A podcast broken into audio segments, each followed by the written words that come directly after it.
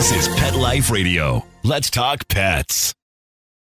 This episode of Vet Candy is brought to you by Kruuse Manuka Honey, your first choice for moist wound healing.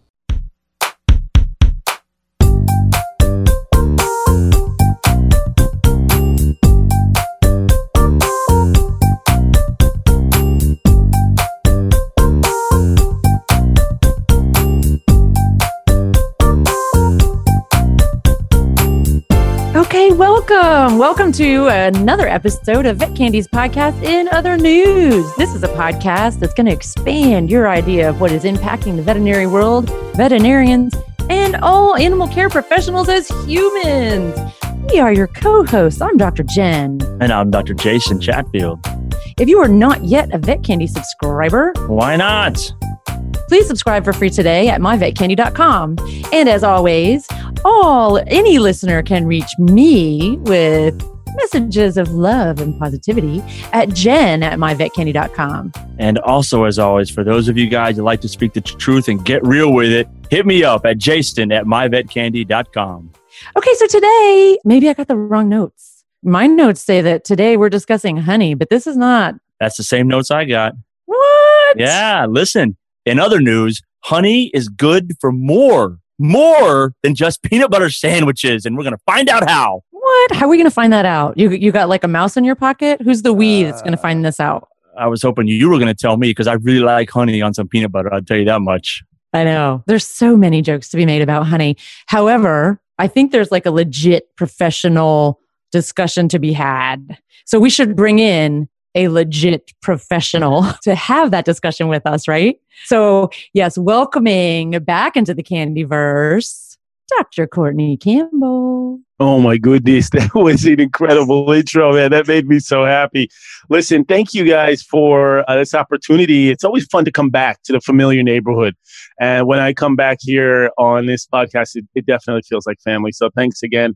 And you're right. This is something I've been really looking forward to because we're going to get a chance to talk about honey. We've seen a lot of interest and a lot of headlines about the use of medical grade honey in various applications like wounds and things like that. Hold up. Medical grade honey. In the headlines, Jason. Did you hear that in the headlines? well, some headlines, but I've never heard of medical grade honey. What is that? I can't get that at uh, the supermarket. I, I love it because there's a lot to unpack there. Number one, honey. Are we really using honey for medicine? And then within the, the umbrella term of honey or just the substance of honey, there's a subset of honeys that can have uh, medical benefits. There's a subset of honeys. Just the term medical grade honey by itself, like you said, it blows a lot of people's minds. It does. So, what's your favorite subset of honeys, Dr. Campbell? You know what? I'm going to say 100% Manuka medical grade honey, flat out. You know what I mean? And I don't, a lot of people say, wow, that's a pretty declarative. You know what I mean? It is very specific, very declarative. But on this podcast, you don't allow me to pull my shot. So I got to just go out there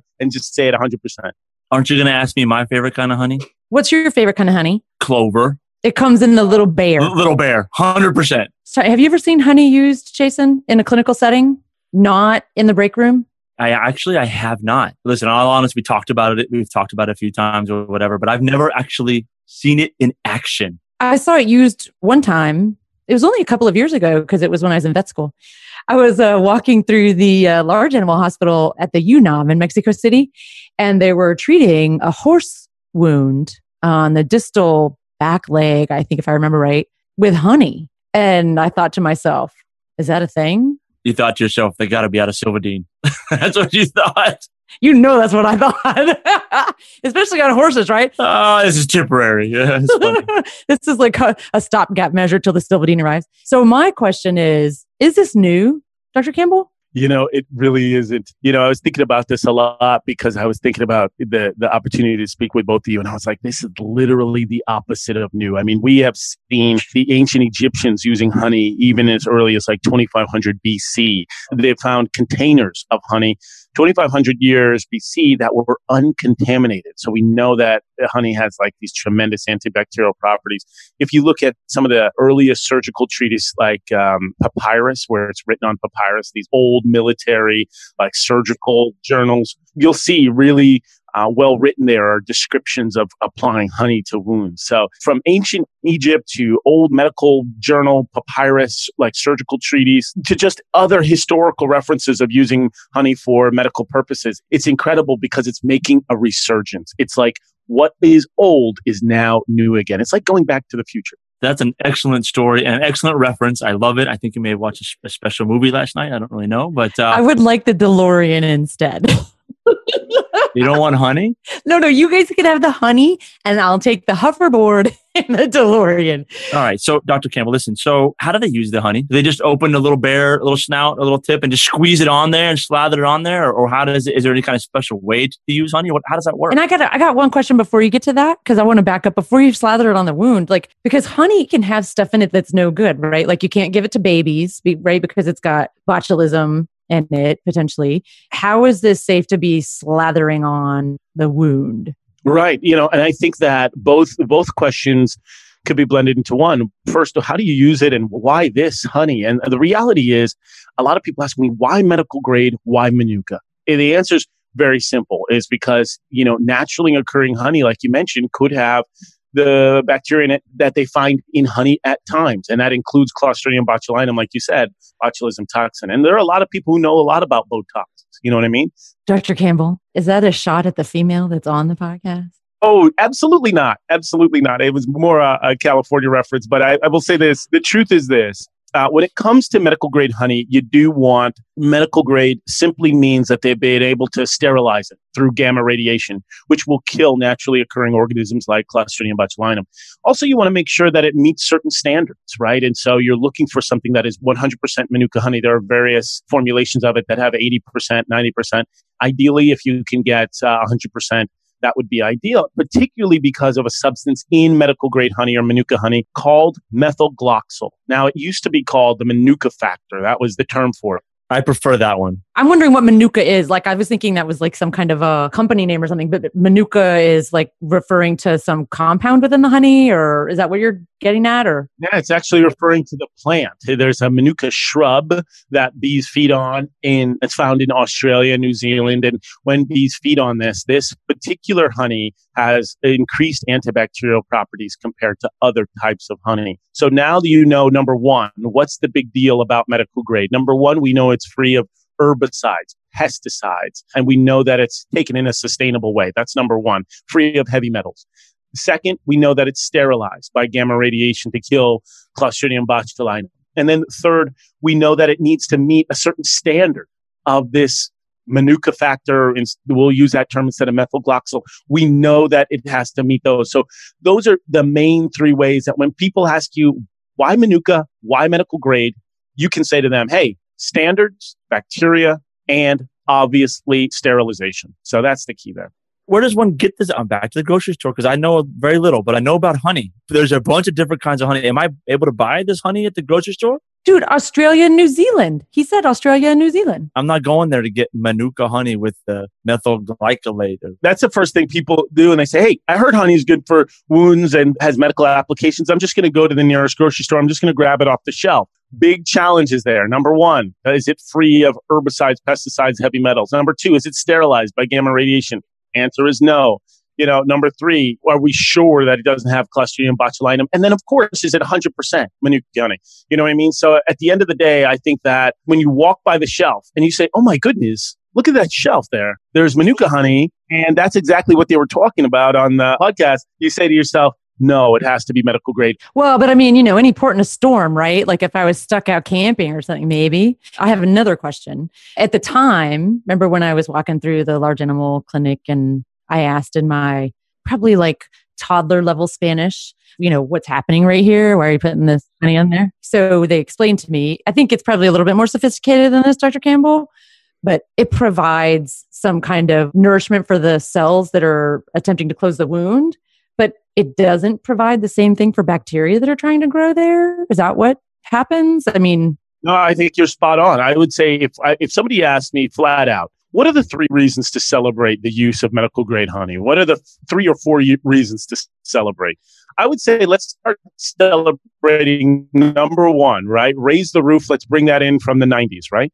I would say simply number one, basically bacterial resistance or antimicrobial properties. And there's two ways mainly. It both kills bacteria, right? It uses enzymes to dissolve them and they die in this fiery death of enzymes. And then also it provides a barrier because of its viscosity, right? You can, it's providing a variety of substances, both in a syrup, mostly paste like form and is also impregnated in gauze and things like that. So just as a barrier, it prevents bacteria from contaminating the wound. So I'd say from an antimicrobial standpoint, both it kills bacteria and prevents them from getting into the wound. The second reason I would celebrate uh, medical grade Manuka honey is like exactly what you said. It nourishes the wound. It provides a moist wound environment. You're right. Those cells that are marching, those skin cells that are marching across the granulation tissue all the way to the other side so that they can form that bridge.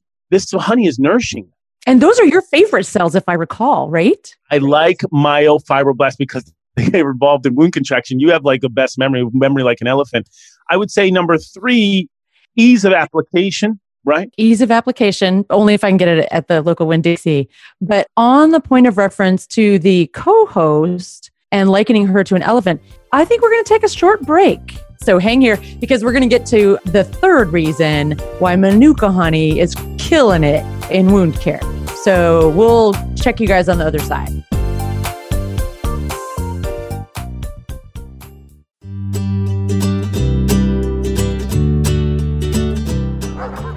Hey, Doc, your next patient is here. Great, bring him over. Doc, this one is a doozy. A really nasty wound. Let me take a look. Yes, that is pretty bad. Let me go grab some antibiotic cream. Uh, be right back. No, no, no. No antibiotic cream for this guy. My first choice for moist wound healing is Kruuse Manuka honey. Honey? Did you say honey? Yes, honey. Manuka honey. Honey has antibacterial properties. It also maintains a moist wound condition and provides a protective barrier to prevent infection. Plus, it's all natural. Okay, okay. Let me grab some Kruuse Manuka honey and let's get this pup fixed up. You got it. Learn more about the healing powers of Kruuse Manuka honey at kruuse.com.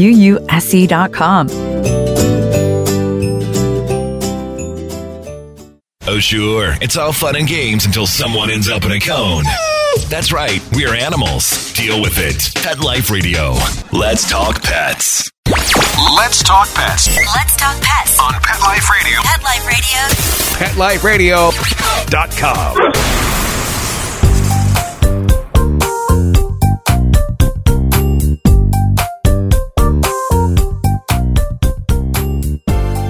We're back, and um, the constantly interrupted Dr. Campbell, who is so tolerant and when he enters the candyverse, was uh, relaying the top reasons why uh, Manuka honey is killing it if you are looking to select honey. So, my question I think you were getting to it with the reasons why one might select honey versus some other wound dressing.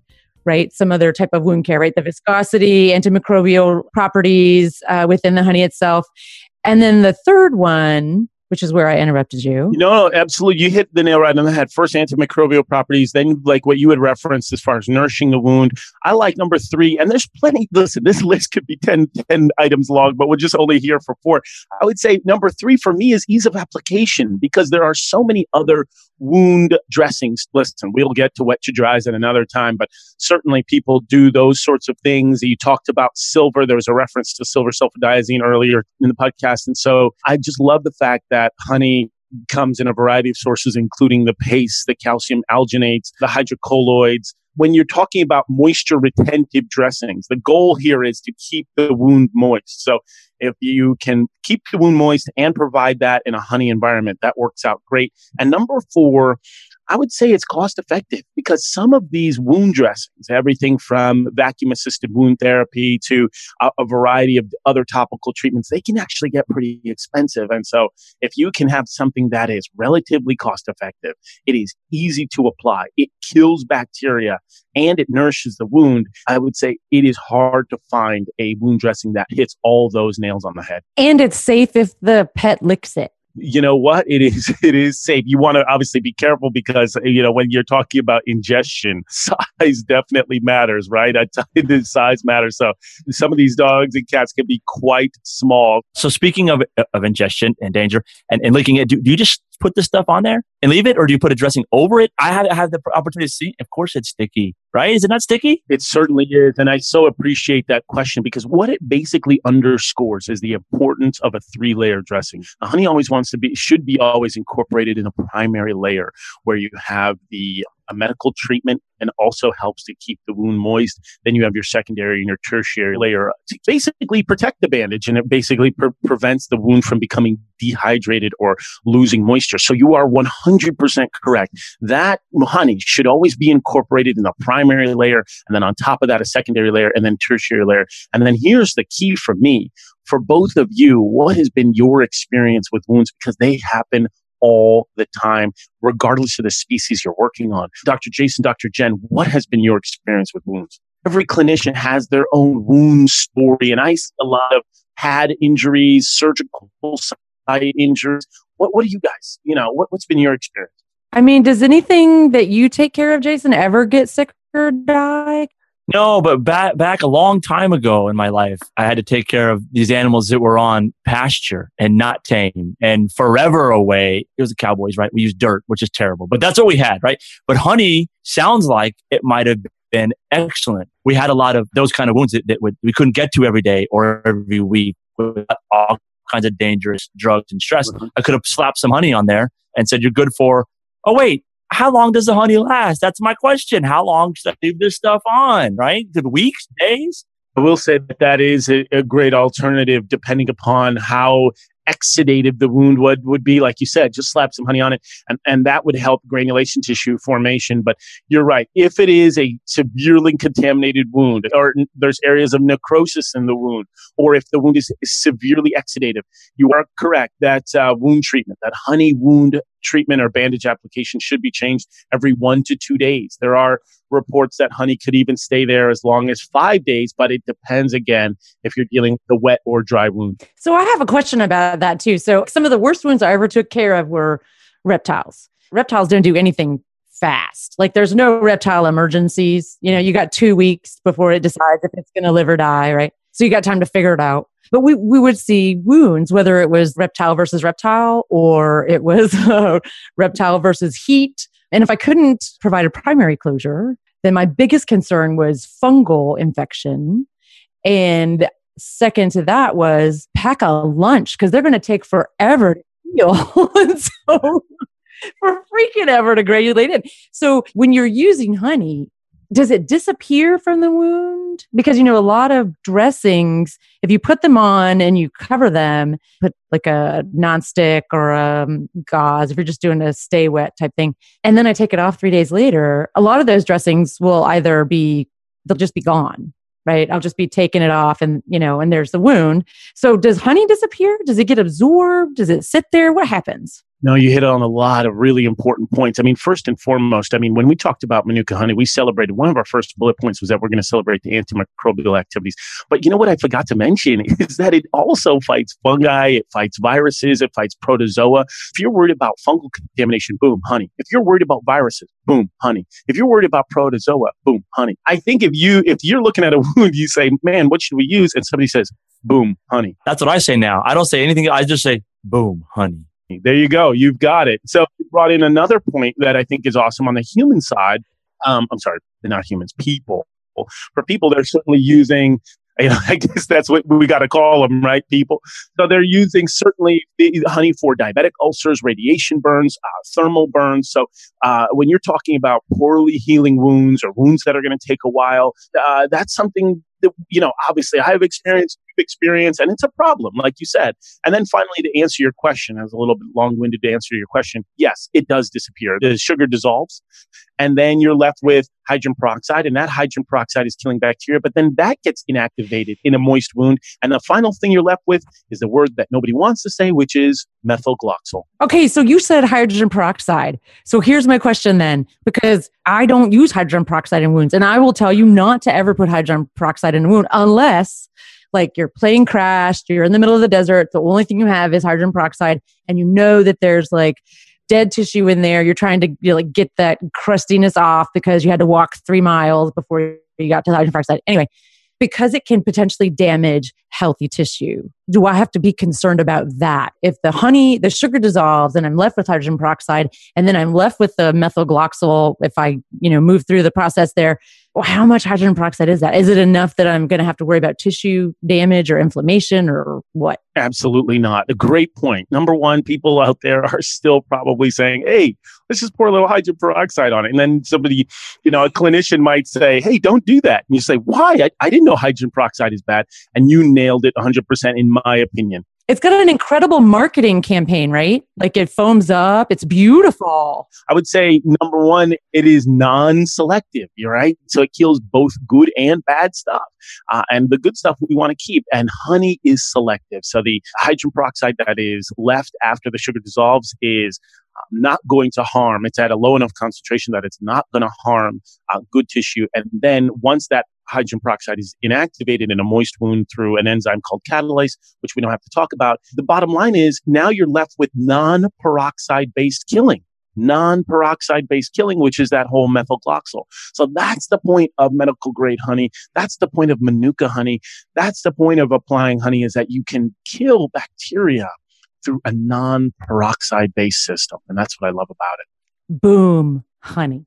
It's like another shirt. This is fantastic. I mean, clearly Mariah mistitled her recently released autobiography. It should have been Boom, Honey. You know, listen, at the end of the day, when you say to yourself, well, I've got things that I'm comfortable with, and I've got old tips and tricks of wound care that I'm comfortable with, I'm not into switching, whether it's silver sulfadiazine or wet to dry bandage or any of these other techniques you don't have to think about the new and next fancy wound of application and treatment. You can go back to an old ancient favorite. And in my opinion, that would be, you know, medical grade Manuka honey. You don't have to necessarily say, well, they've got these new fancy products out there. Yes, the cool thing is about these honey products is that they can be incorporated in various wound dressings, whether it's like you were saying, you know, hydrocolloid, hydrogels, calcium alginate, but the neat thing is that it's something that's been around since ancient Egypt. I have two questions. Number one, does the honey travel around in an invisible jet? Because it's sort of sounding like a superhero. it's superhuman, yeah, and it's amazing let's be real about this. We're talking a lot about how amazing honey is. And I think the point you're making is a well taken. The medical grade honey itself is has amazing properties, but it still has to be applied in a smart and evidence-based way and uh, according to wound principles, right? So first and foremost, you got to lavage the wound. Step one, lavage the wound. It rehydrates tissue, gets rid of foreign debris, gets rid of surface bacteria. And then step two, debride the wound, whether that's either superficial debridement or surgical debridement. You got to get rid of all that tissue. But when you're lavaging that wound, you know what I mean? You're making the tissues hydrated so that white blood cells, white blood cells are literally the most precise surgeons out there because they go through and they just take away all that bad bacteria, but they do it on a microscopic level. And so by keeping a wound moist, like with a honey, a moisture retentive dressing, like with honey, you are allowing those white blood cells to do their job. So if you have an exudative wound, like if I have one that's just pumping out pus and nasty fiber and it looks gross, and I clean that off, even though, but I know like tomorrow when I change the bandage, it's going to be full of crap again. That's appropriate to put honey on, right? Because I should slowly see a decrease in the exudate from the wound. Yeah, sometimes bandages need to be changed every 12 hours or every 24 hours until the amount of discharge from the wound decreases. And then you could start to extend the interval between those bandage changes. But you're 100% correct. You still have to, despite all the amazing properties of honey, it still has to be applied according to wound management principles. So thank you for bringing up that point. Okay. And then I remembered my other question. Now the train of thought came back through the station. Is it possible for those like hallucinogenic compounds that can be incorporated into the honey if the bees feed on the what is it, the philodendrons or that family of plants be incorporated in the manuka honey? Or is it just a Dalmatian that I'm treating? Now, I will definitely say, as far as hallucinogenic properties of medical grade Manuka honey, you are in a class of your own, Dr. Jen. I'm not totally sure about that, but that's certainly something we can look into. Uh, out of all the questions about wound management and medical grade Manuka honey, as far as hallucinogenic properties of honey, I'd never have gotten that. Thank you for bringing that up. That'll be for the next, if we do a round two. Yeah, only Dr. Jen can figure out how to get how to turn something so awesome like honey into some hallucinogenic situation. I mean, it happens. If the bees feed off of certain flowers, then the honey that they produce is laced with hallucinogenic compounds, and you have a situation. And I'm just asking, like, is it because I put the honey on a Weimaraner that that behavior like occurred, or is it because the honey was contaminated with? I would say, listen, at the end of the day, you are right. There are current studies, and I saw one in 2019 and one in 2020. They are now starting to investigate other types of honey for its properties. But uh, by and large, what we know for sure is that if a bee feeds on a Manuka shrub, right, New Zealand or Australia, you can apply it safely without worrying about whether your pet is going to hallucinate. You got to hit it with the gamma radiation. You either have Hulk or you have very good honey. I love the Avengers reference, Dr. Jason. I love it. That's incredible. I mean, I'm not sure why we have to keep slamming my favorite wound dressings, but I think I'm going to have to maybe consider adding honey honey to the list. I would say what's what's cool about honey too is you can incorporate other uh, antibacterial, antimicrobial ointments or dressings along with honey. You can, if you want to use honey by itself, that's awesome. But you can mix it in with other stuff. It depends on what you've cultured from the wound, and that's a, a like a level of complicated wound healing that I think I would sort of handle according to what the wound shows me. But you absolutely could use petroleum based or other uh, wound dressings along with honey in a situation you need to. For example, if you're culturing something like Staphylococcus pseudointermedius, which is highly resistant, or even in the case of MRSA, what we found is that just recently they looked at medical grade Manuka honey. These staph pseudointermediate strains were susceptible. All of them would die with medical grade Manuka honey. So they basically tested alone. They tested this Manuka honey against these severely aggressive and resistant bugs uh, from staph intermediates, And they found that medical grade honey could literally take them all out. And then here's the kicker.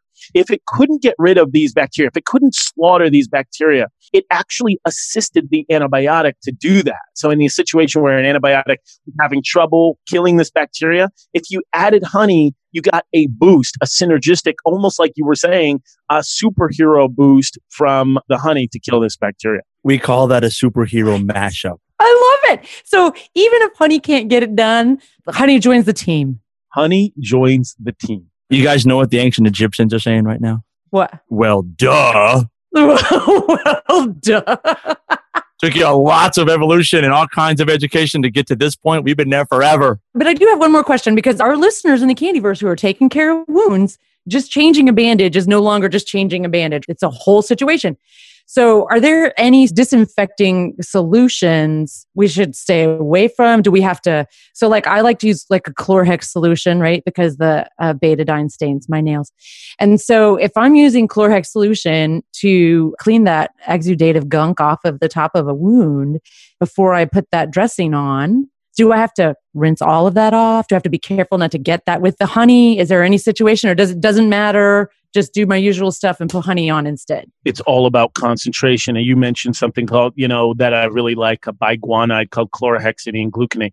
I like chlorhexidine, but it can't be used in too heavy of a concentration. So the ideal concentration for everybody that's listening and, and treating wounds is 0.05% dilute chlorhexidine. And the cool thing about that is that they found at those concentrations, it's able to kill surface bacteria without harming those cells. And so I, I think you're spot on. You absolutely can use chlorhexidine to rinse wounds. There's also studies looking at tap water. You should, you could absolutely use tap water because it's hypertonicity that will take away a lot of dirt and debris. But I would always flush tap water with sterile saline afterwards. So that is an excellent point. And finally, a lot of people are trying to lavage wounds using bulb syringes and squirting syringes. You have to get that PSI up to that pressure per square inch. You have to get that up to seven to eight right? And the best way to do that is break a needle off and then put it up to, like you said, 300 millimeters of mercury. If the pressure is too high,